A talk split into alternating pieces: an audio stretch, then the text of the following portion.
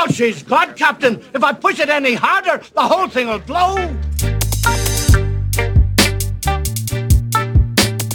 Y'all know me, the EIC of the INV, but I keep it low key, letting it flow about markets and money. Rolling deep on Insta, TikTok, and TV, keeping it a buck always between you and me. Trying harder to stay smarter, not lucky. Always ready, staying steady, keeping our heads when it gets heady. Hot to trot, bond yields pop, stocks are sinking, everyone's thinking the worst is coming. Hear the drums drumming, hiding cash, secure that stash. Risk keeps rising, IPOs tantalizing. But one day gains turn upside down. When the sun comes up, sellers come round. Higher for longer, that's the name of the game. We can sit on the bench, find someone to blame, or we can lace them up, give it a full court press. We run this floor together on the Investopedia Express.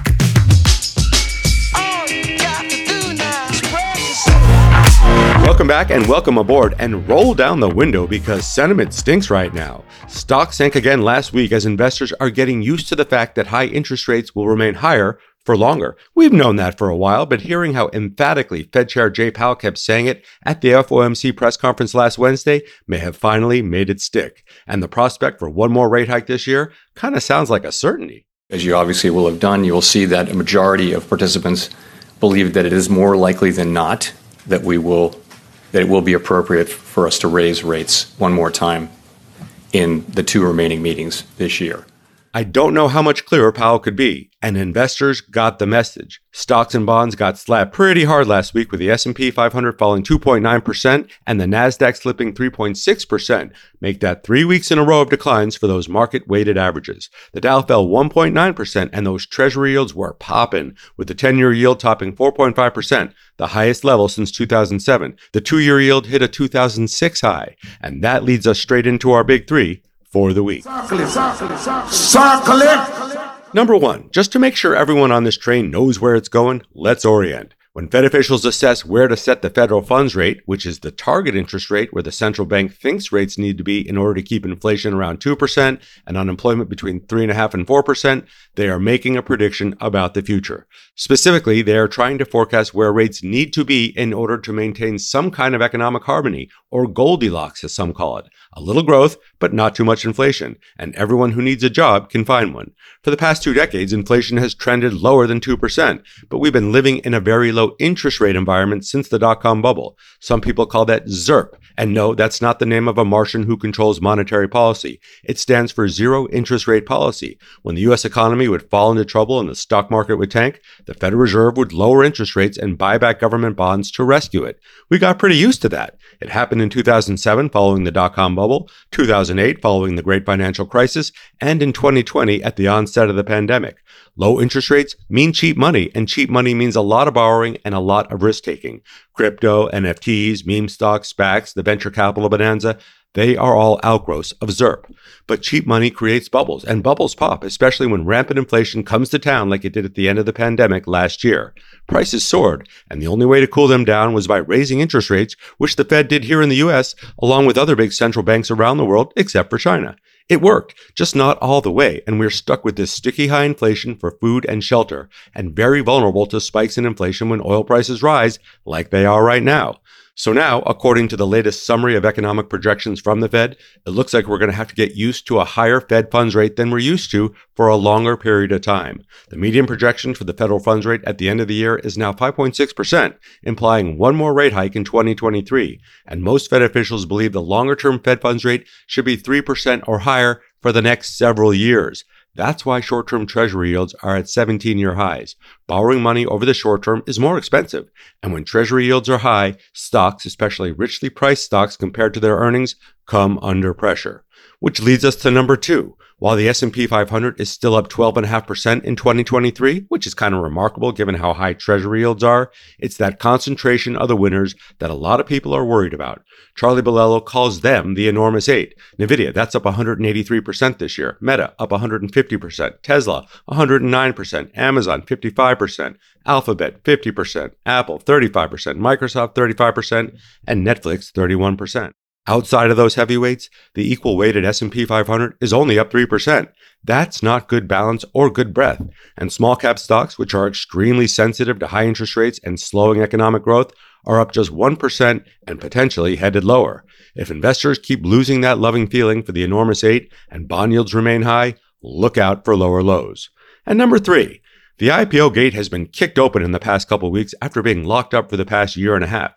Chipmaker ARM Holdings, which is mostly controlled by Japan's SoftBank, was the first through the gate, popping 25% in its first day of trading. And Instacart followed last week, also rising as much as 40% in its debut before giving up much of those gains. While the first day pop is de rigueur for a lot of IPOs, those initial gains usually don't stick. ARM shares have fallen for five straight days, and Instacart now trades at roughly half the $41 per share price that it listed with on Wednesday. According to Jay Ritter of the University of Florida, the expert on IPOs, the one day IPO return, or IPO pop, from 1980 to 1920 averaged 18.4%. In 2020, during the pandemic IPO pop, thanks to those ultra low interest rates, that was 38%. But on the second day of trading, after all those insiders who were given access to buy those pre IPO shares at auction before they started trading on a public market had cashed out, more than half of IPOs trade lower than their initial price. And it gets worse from there for newly minted public companies. The 10 biggest US IPOs of the past four years, they're all down an average of 47% from the closing price on their first day of trading. Investors who bought at the top of an intraday price surge that often occurs during these high profile listings would have fared even worse with an average loss of 53%. Only two of the stocks in those top 10 are up from their IPO prices Snowflake and Airbnb. So just because it's new and shiny doesn't mean we need to buy it. Let's get set up for the week ahead. And it's the last week of September, mercifully, one of the cruelest months of the year for stocks, and this is one of the cruelest weeks, so brace yourselves. The good news is that the October through December stretch is historically one of the strongest periods of the year. Although many obstacles are on the track, in front of us. The U.S. housing market will be back in focus this week as we get the latest reports on home prices from Case-Shiller and the Federal Housing Finance Agency for the month of July. You know the deal. Home prices keep rising on a monthly basis as supply remains tight and mortgage rates are at their highest level in 20 years. Not a lot of buying happening out there in this environment. And with mortgage rates expected to stay higher for longer, it could be this way until the spring. 80% of Americans say now is not a good time to buy a home. Fed Chair Jay Powell will hold a town hall style event this Thursday with educators, and on Friday, we'll get the Personal Consumption Expenditures Index, the Fed's preferred inflation gauge. Higher oil and gas prices in the last month likely pushed the PCE index up a half a percent to 3.5% on an annual rate. The Fed would like to see that number closer to 2.5%, hence another possible rate hike at the November Fed meeting. We'll also get a few earnings reports this week from widely held companies including Costco, Micron, Carnival Cruise Lines, and Nike, to name a few. Just do it. And we are on government shutdown watch. Unless U.S. lawmakers can agree on a dozen spending appropriations bills by September 30th, the country faces its first federal shutdown since 2019. These higher interest rates have not helped matters as the cost of servicing the national debt is way more expensive. That debt, by the way, topped $33 trillion for the first time last week.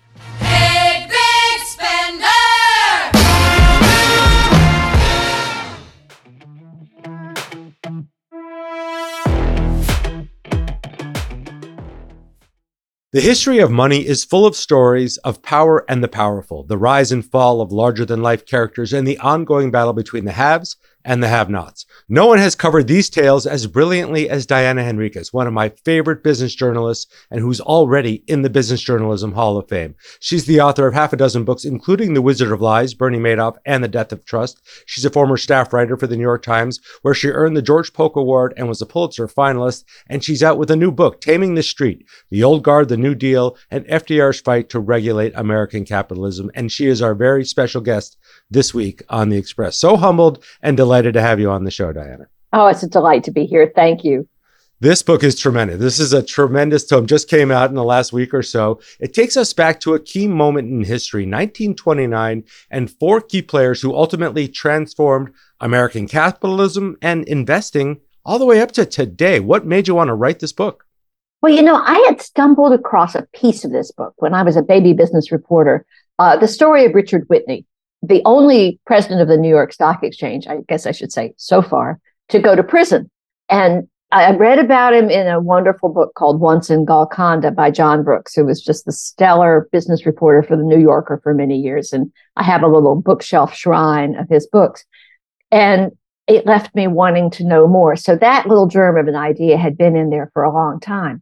But each of the prior books that I've done, Caleb, have, have taken me deeper into the bedrock of Wall Street history. I mean, obviously, to write about Bernie Madoff, I had to go back into the origins of the over the counter market and the origins of NASDAQ. He was one of the pioneers of, of NASDAQ. So I needed to get my arms around that history. My book on the 87 crash, of course, took me well back into the 40s, 50s, 60s as pension funds were starting to discover stocks and were about to revolutionize the market. So I've always loved financial history and I've always felt that understanding the minutes of the last meeting was critical to being able to cover what's happening now.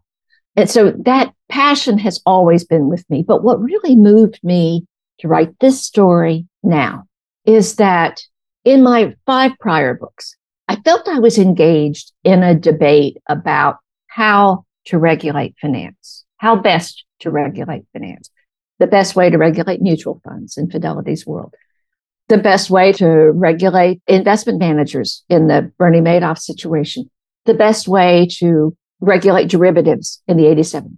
And in recent years, especially in the past five years, I've seen the debate, the public debate shift dramatically from how do we best do this to why are we doing this at all?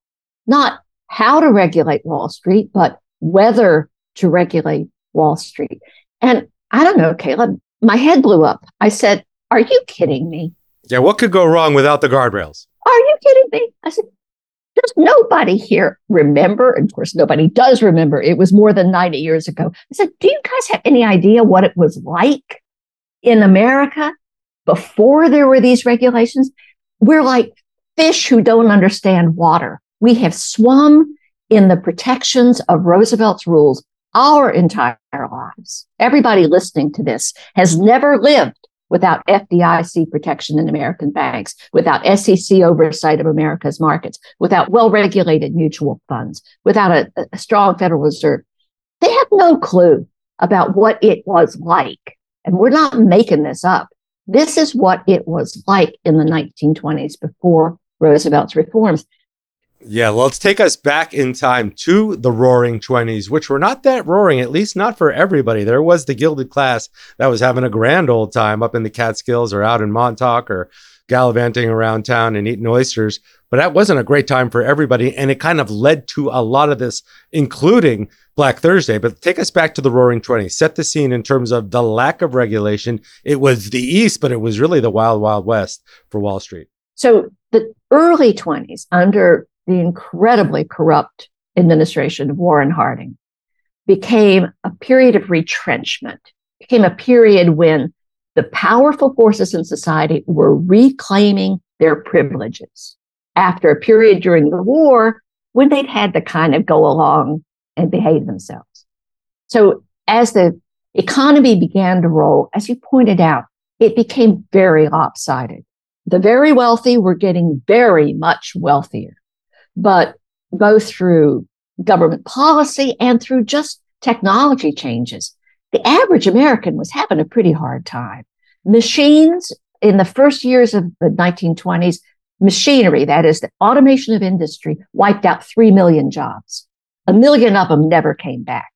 Some of the biggest employment sectors, the textile industry, for example, was desperately depressed. Prices had not risen and wages were stagnant. The farm sector, an enormous part of the economy then, not so much now, but then a substantial part of the economy.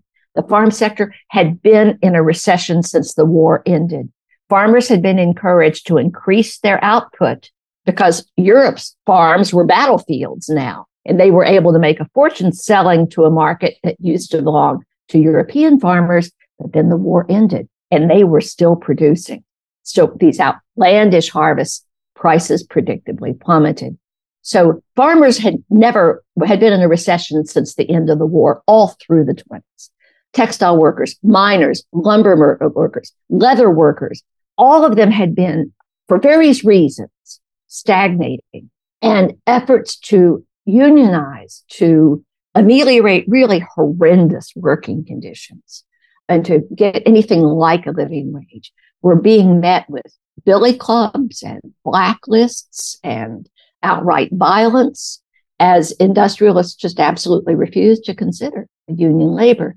So yes, the Roaring Twenties, the Jazz Age, it's got a great press. I mean, it had a great PR office in uh, F. Scott Fitzgerald, but in reality, this was a difficult decade of struggle. There were multiple recessions. There was an increasingly large gap income uh, inequality, and so by the time we approach the end of that decade, 1928 and 1929, the average American's life has become fairly precarious.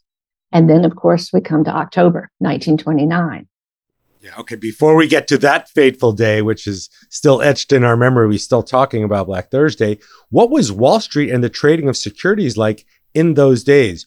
You mentioned Dick Whitney, who ended up being the president of the stock exchange. He was ultimately sent to prison. But what was it like? Was it ticker tape and people running orders. I know on the day of the crash, they were trying to telegraph or sell orders in, just kind of paint the scene of inside the stock exchange down there on Pine and Wall back in the day. First thing you need to know is stocks were pieces of paper back then. they were not pixels and digits. They were pieces of paper. If I sold a stock to you, someone had to take that piece of paper from me, process it through the stock exchange, and deliver it to you. So the manpower involved in actually executing stock trades was beyond what we can even imagine now. There were fleets of young messenger boys. My father in law was one of them when he was 14 years old, a runner, they were called, who would carry millions of dollars worth of stock, stacks of paper, foot tall, back and forth from brokerage firms. The newest technology was the high speed ticker. Dick Whitney was very proud of that. It was running stock prices out on little ribbons that came out of little ticker tape machines that were all over the country in brokerage houses, sometimes in very posh men's clubs. Delmonico's had one near the bar downtown. yeah, near the Oyster Bar, near the Raw Bar, of course. So the technology felt new and modern to them. Yes, orders were coming in by telegraph. This was unbelievable. This was great, speeding things along to a breakneck pace as far as they were concerned. But Wall Street was still very much a private club. It was a club that was run by its members, the men who ran the big institutions, whether it was the Curb Exchange or the New York Stock Exchange or the Chicago Stock Exchange or the San Francisco Stock Exchange. Every major city, Kansas City, they all had absolutely they all had them. Beautiful little buildings left out there across the country, by the way, that used to be stock exchanges. And the people who ran these, I was, I'm going to say the men who ran them because they were all men. The men who ran them were the financial elite of their towns and cities. And the New York Stock Exchange was the king of the hill. Which leads us to October 24th, 1929, Black Thursday. It's still known as that today. But just like pre market trading, there were so many people that wanted to sell. It was a buildup over a few weeks, right, Diane? It wasn't that day all of a sudden. It was a buildup over a few weeks but the orders were coming in via telegraph for people trying to bail out of their positions. Meanwhile, the president of the stock exchange is off on a fox hunt. What is going on on Black Thursday? Well, Black Thursday, you're right, of course, Caleb. Like 1987, it didn't come out of a clear blue sky. The market had been choppy since September. There had been wild and crazy days, and then it would seem to get its footing again. Dick Whitney was actually only the vice president of the New York Stock Exchange at that point, but he was acting president because the formal president was off on a two month honeymoon in Hawaii. So Dick Whitney is in charge. Wednesday, the 23rd October 1929, was the worst day anyone could ever remember in the stock market. And Dick Whitney had not been there. He had been out acting as a steward at a Fox and Hounds meet in suburban Essex County. As one does. As one does, far from the tickers and the telegrams. So he came in the next morning, Thursday, the 24th. Everyone thought, well, we've had our crash. You saw this in 87. You know, okay, now we've had the crash. We all were afraid it was coming. We've had it. So Whitney was chagrined here was his big test as acting president of the stock exchange, and he'd missed it. He missed his audition. He was out in the Fox country. But as soon as trading opened on the 24th, it became clear that Wednesday was prelude. It was a tiny dress rehearsal for the chaos that was coming. On Wednesday, the, the price plunge had started in mid afternoon, late afternoon, and had been stopped by the closing bell. Thursday morning, there's an entire day of trading ahead, and prices are just perpendicular coming down. There was enormous pressure on Whitney to close the exchange, not just from traders within the floor, but from the heads of Wall Street firms and banks who were panicked that things were getting out of control. And he stoically and wisely, I mean, he's, he is to some extent the villain of my piece, but he contributed greatly to our understanding of how markets need to work in a crisis. And he bravely withstood that pressure to close the exchange, but it was chaotic. At midday, he leaves the floor and goes across the street, across Broad Street to 23 Wall Street, the opposite corner of the stock exchange, the headquarters of JP Morgan, where his brother is a senior partner. And the bankers who are gathered there looking very grim have pledged an unknown sum. Some say 240 million, some say twice that, but big money in those days to try to support the stock exchange, to try to support the stocks. I mean, there were stocks that couldn't even open, couldn't sustain trading because there were no bids.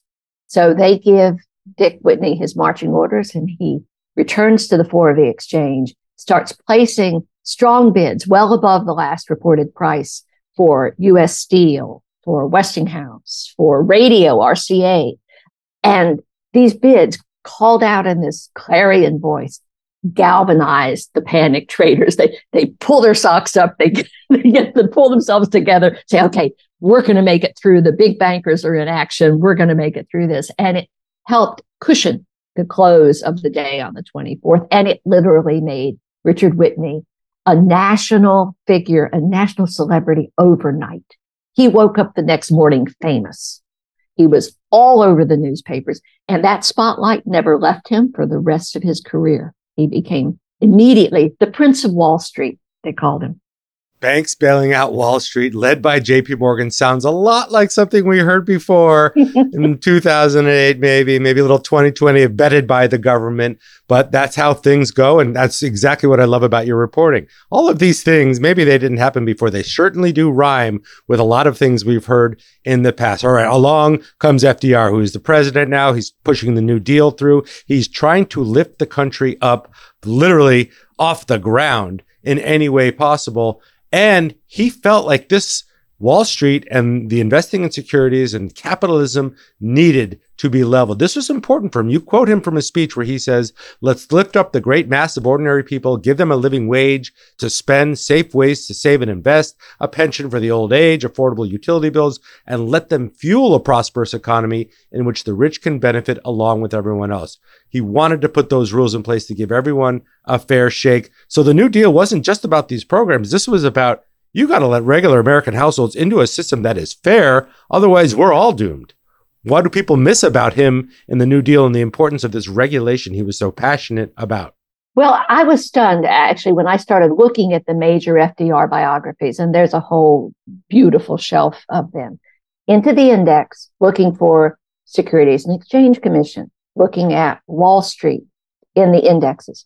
And you'd find two, three, maybe five citations in, in the entire I mean, this was a man who lived such a rich, full life and whose presidency was so important in this country's history that by the time he died in April of 1945, his financial reforms had already come to be taken for granted. They had already become the way capitalism works today. And so no one said, Oh gosh, we didn't have any of that before we had FDR. And it has never emerged as important a part of the New Deal as I believe it should have been. And that was part of why I decided to write this book. We, capitalism before the New Deal and capitalism after the New Deal are two entirely different breeds of cat. And he saw something that I think we need to remember today, which is a healthy democracy requires a healthy economy. Not just healthy, not just strong where lots of people can get rich, fair, an economy that people feel is fair and gives them a fair shot, or they're not going to support the system at all. So let's cut to today a little bit. Let's look at today's Securities and Exchange Commission. Gary Gensler, of course, the chair of that, facing a whole set of different challenges and an SEC in its 90 year history that's been watered down, rebuilt, watered down again. What do you think the future of these regulatory bodies are? And especially as the SEC is facing questions about whether or not they're going to allow crypto and ETFs with, with Bitcoin and transparency for investors and all kinds of questions the SEC is probably at one of the most critical moments in its evolution. And I say that as someone who's been covering it for 50 years. It's under judicial assault. There are significant lawsuits making their way up through the courts that would kneecap the enforcement efforts of the SEC. Another lawsuit that would blow up FINRA, the self regulatory organization. So the system that we inherited for regulating Wall Street is under stress, both because of inadequate resources and, as you put, all those barnacles and rust of legislative action and crimping and cutbacks that we've seen over the decades. It's hamstringed by that. At the same time, it's facing regulatory challenges that would have had Roosevelt running screaming from the room. I mean, crypto is one major challenge, but so is private equity investment. So is cross border capital flows. So is bank regulation and bank stability. We have meaningful regulatory challenges and we have an agency that's supposed to be addressing them in a climate and an environment where it can't get the budget it needs. It can't get the high level appointees it needs. It does not get the presidential attention that it needs. It is under constant attack by the industries it regulates. And it's on a crowded, fragmented, balkanized playing field. Roosevelt wanted to put a cop on Wall Street, a cop on Wall Street. Now we've got the cop, the treasury agent, the CFTC agent, we've got the bank regulators, we've got the state securities regulators, we've got everybody and their brother down there. Instead of policing the street, they're arguing over who has jurisdiction. We've seen that in crypto instead of policing crypto, the commodity markets and the SEC quarrel over who had jurisdiction for nearly a decade. Debate goes goes on. So I'm not here to defend the regulatory system we have now. I'm here to explain how it began, what the original idealistic goal for it was, and what's hanging on us getting it right. It needs to be modernized. We need to end this fragmentation. We need to coordinate far better than we are. We need much more resources devoted to technology, risk assessment. We need better leadership and better communications with the public. But we're not going to get any of that if we just burn the whole thing down. And that's what I fear we're, we're standing by and watching it. As I said, that we've got a whole generation, an entire country of people who've been persuaded that regulation is inherently bad and deregulation, therefore, is inherently good. And that's just absurd. It's just absolutely absurd. You could only believe that if you've never read a history book in your life. Was like the automobile industry before there were highways with actual laws, and the same can be said for the securities industry. All right, you know Investopedia, Diana, is a site built on our financial definitions and our terms. You have some juicy ones in the book, including painting the tape, which comes out of the 1920s when they were trying to uh, drive up stock prices at the end of the day when they literally could paint the tape. I would love to know your favorite financial term. We're going to link to it on Investopedia because you are one of my favorite business journalists of all time. Oh, bless your heart this has been going on in the back of my mind while we've been having this fascinating conversation. What are my favorite terms? I mean, I do love contango out of the commodities markets. I just thought that was the neatest term. I mean, it sounded like something you should be doing in a long, slinky black velvet dress. The terms I really like have to do with short selling. And I always thought that short covering is one of the best and least understood terms. I deal with short selling a lot in the book because Herbert Hoover wanted to blow it up. He hated short selling. And Dick Whitney, to his credit, helped preserve short selling in today's market by gradually educating lawmakers and journalists about how short selling worked. And short covering was the process that was so poorly understood and yet was so critically important to arresting these sharp declines in stock markets. So I vote for short covering. I love that term. It's still happening today, still a very important part of the market and also so misunderstood, but we love that that's your choice. Again, folks, Taming the Street, the Old Guard, the New Deal, and FDR's fight to regulate American capitalism. Diana Henriques, again, one of my favorite journalists, and it's such an honor to have you on the Investopedia Express. Thanks so much for joining. I've had a ball. Thank you. It's terminology time, time for us to get smart with the investing and finance term we need to know this week. And this week's term comes to us from the US government, which, as we just mentioned, is staring down the possibility of a shutdown on October 1st if 12 annual appropriations bills are not passed by midnight next Saturday, September 30th.